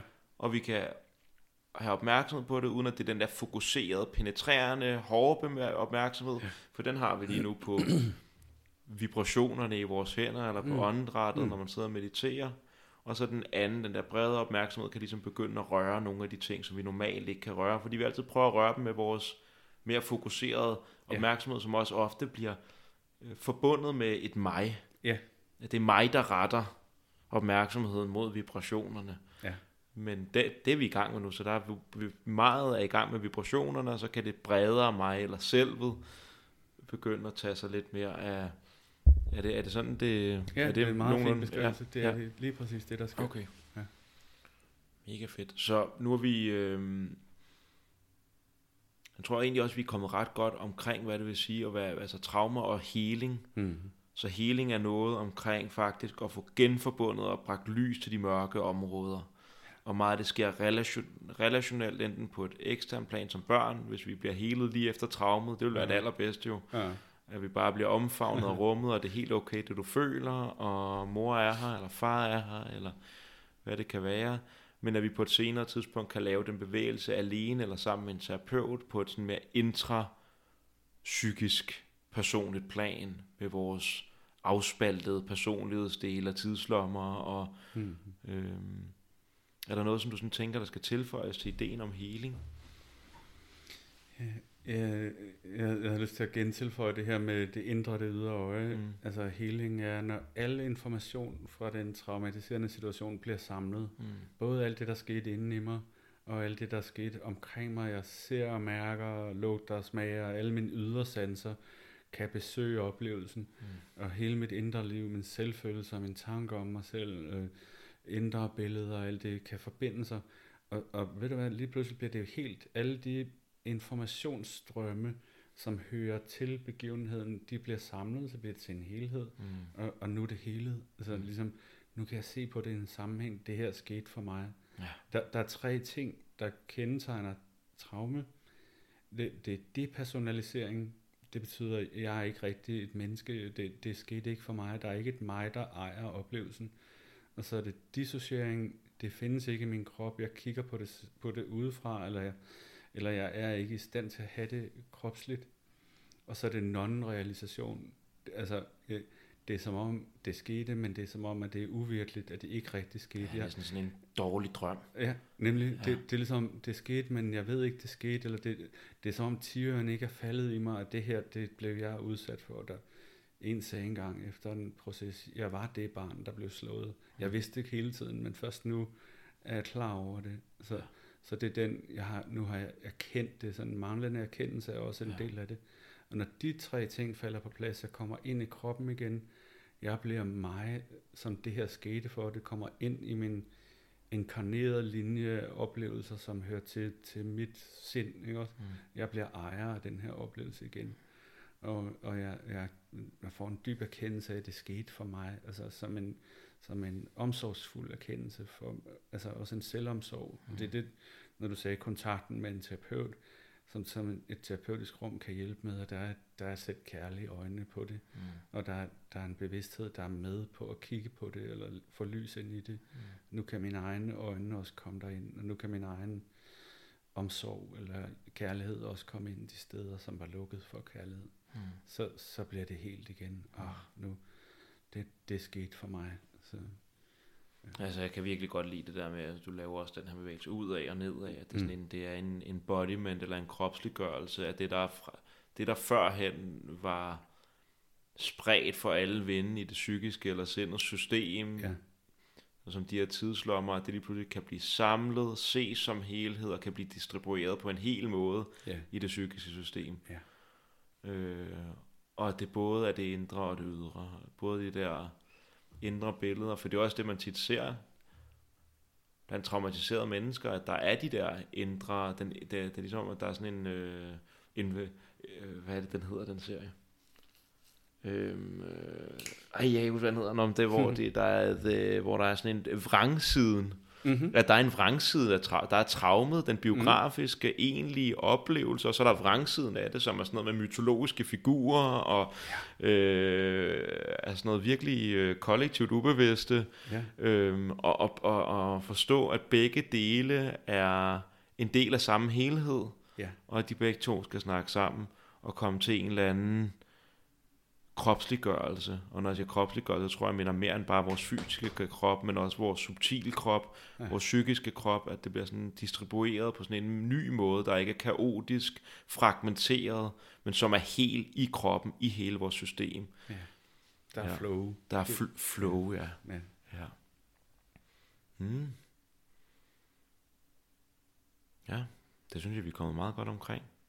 Ja. Traumer og healing. Og jeg synes virkelig, at det giver mig noget også at have den der... Og det er også noget, jeg nyder ved at gå på psykoterapistudiet. Der får jeg ikke lov til at blive ved med at kun være i det mere sjælige, mm. imaginære, emotionelle, mm. men der bliver vi også nødt til at tage mere hoppet til det sådan mere fysiologiske, somatiske. Ja, det er det traume. Altså, øh, hvad skete der? Mm. Det er det traumeterapien, en af gaverne i det. Altså fra, fra hele psykiatrien og, og en del terapier gik mere på, hvad der er galt med dig. Mm. Så, så går traumaterapien i, hvad skete der? Ja, meget altså, konkret. Altså, ja, meget konkret. Når du mærker på de her følelser, og, eller den oplevelse i din krop, og du læner dig tilbage i tid, hvad, hvad er den mest forstyrrende eller ubehagelige situation, du bliver kastet ind i. Mm. Nå, det er den her. Mm. Altså det er det ydre øje. Mm. Og det blik er også vigtigt. Mm. Og, og os, der også kigger med det symboliske blik, ved, hvor vigtigt det blik også er. Mm. Så det er både og, ja. Mm. Det er det. Ja. Ja, så der er også et eller andet i bevægelsen fra kun at have den der alkymistiske kolbe, hvor der er et eller andet, der sker ind i det her lukkede system, som vi er i, når mm. vi er i en terapi. Så vi, at, at, at vi faktisk også, øh, vi kan gå ind i en alkymistisk kolbe, men at den også godt kan blive porøs, forstået på den måde, at vi også kan forbinde os til det der det, der ikke foregår på et intrapsykisk øh, plan, men også i vores relationer, og at, at det også er vigtigt, ja. at vi ikke hele tiden skal lukke os ind i sådan en eller anden... Øh, ja, at øh, kolben kan jo også godt blive afskærende på en eller anden måde. Altså hvis vi kun er inde i kolben, så er vi afskåret fra, afskåret fra alt det derude ja. omkring. Ja. Og det skal ligesom også være med til at informere processen og give næring til den der proces, der så finder sted, når man sidder i et terapilokale? Eller? Det er jo jordforbindelse, mm. og det er sammenhæng, og det, det, det svarer til nogle selvudviklingsmiljøer, så, så laver man nogle små, nogle, ikke små, nogle fantastiske rum, hvor, hvor, hvor lige pludselig al sjælens liv kan blive synligt, og, og hvor man kan relatere i dybder, som man ellers ikke kender. Mm. Og, og så kan der komme ligesom en afhængighed af de rum, og, og så kan komme ligesom en, en måde at tale på, når nu skal vi ud i den virkelige verden, mm. så, så bliver den konkrete fysiske verden derude øh, kedelig, og så næste gang, så skal vi ind i det her fantastiske sjælelige rum. Mm. Og det er jo rigtigt, og samtidig så er det rigtig brugbart, at der er en, en forbindelse mellem, så, så vi ikke får lavet den forskel mellem den indre verden og den virkelige verden. Det er jeg tror lige præcis, det er jeg mener med kropsliggørelse. Ja at, at, at vi, kan, vi, kan, vi kan have de her store, også i terapilokale, eller en ayahuasca-ceremoni, mm. eller på meditationsretreat, eller hvad det nu er, man har lavet, mm. hvor, der er, hvor lige så opstår der den her fornemmelse af, at alt det, der var så fragmenteret, og de her tidslommer, som jeg ikke havde adgang til, lige pludselig lyser de op, og jeg kan se sammenhængene, og de indgår i et større netværk, og de fordeler sig i hele mit psykiske system, og bliver en del af mig, og de bliver kropsliggjorte. Hvis de rigtig skal kropsliggøres, så gælder det så om, at når jeg går ud derfra, så går jeg ud i en verden med ja, dem i ja, mig. Ja. Nemlig bringer det i relation. Bringer det i relation. Ja. Sætter det i omløb med resten af verden. Ja. Og, øh, og det er jo vel også der, hvor at når, nu er vi i sådan en tid her, hvor der er, har været krig i mange, mange år, men nu det rykker det tættere på Europa, så lige pludselig begynder, eller det er i Europa, så lige pludselig begynder det også at, at ryste mange af os her i Danmark og europæer øh, mere øh, for det kommer tættere på, så er der en eller anden fornemmelse af, når man har lavet det arbejde, når man har, har taget den der defragmentation, der er sket på et eller andet tidspunkt, hvor der er kommet de her tidslommer, og vi kan ikke fordøje det, og vi kan ikke sætte det i en anden ordnet sammenhæng, det her traume her. Nu har vi fået samlet det igen, vi har bragt klarhed, vi har kropsliggjort det. Mm-hmm. Det er som, at det er en kollektiv, eller sådan en social pligt, eller i hvert fald en gave, vi kan give, og, og koble os på verden igen, med den her nye kropsliggørelse af noget, der engang var dysfunktionelt i os, eller noget, som der i hvert fald var afskåret, fremmedgjort, smertefuldt, ja. traumatiseret. Ja. Og gå ud og så vise det nu helede traume, og leve med det nu helede traume. Ja. Så bare det at gøre det, det er ligesom om, at det øh, tråde, der, der forbinder os. Ja, det er det. Og folk, man kan jo mærke det. Man kan jo mærke, når folk de har fået adgang til at dele tidslommer, som før var låst af, der nu skinner. Det er jo... Jeg kan mærke, at jeg skal styre mig selv for ikke at tage trådene op. Det er ligesom sådan en samtale. Jeg kan, ligesom nu, nu, nu, det er som om vi er ved at afslutte den, mm. og så er der så mange inspirerende ligesom, ting at tage fat i, så den nemt kunne, ligesom jeg kunne sige noget, så kunne den gå videre, eller du kunne sige noget. Så, så måske skal vi, øh, skal vi lukke den, og ja, så sætte en, øh, en, øh, sådan en, en, en, punkt, en, en ting her, sådan en lille, ja. lille flag, og sige, vi flagger den her, og så tager vi, øh, tager vi den op. Ja, ser hvor den, hvor den, hvor, hvordan det bundfælder sig, måske kommer der en ny gnist, den skal fortsætte i en bestemt retning. Mm. Det kan også være, at det, det vi fik talt om nu, det ligesom samler sig. Mm.